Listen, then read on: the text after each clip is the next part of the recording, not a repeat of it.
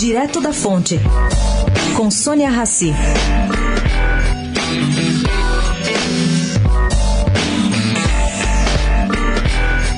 Servidores do Ministério do Planejamento acreditam que a redução ministerial de Bolsonaro, que quer cortar de 29 para 15 o número de ministérios com status de ministério, vai ter um impacto bastante limitado nas contas públicas. E os motivos são dois.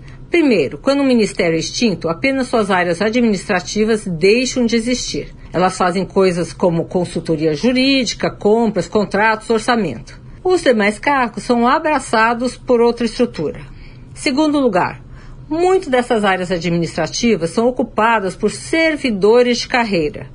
Ou seja, eles vão apenas perder a função administrativa e o adicional que recebem por desempenhá-la mas continuam servidores. É, vamos ver o que acontece, olhar isso bem de perto.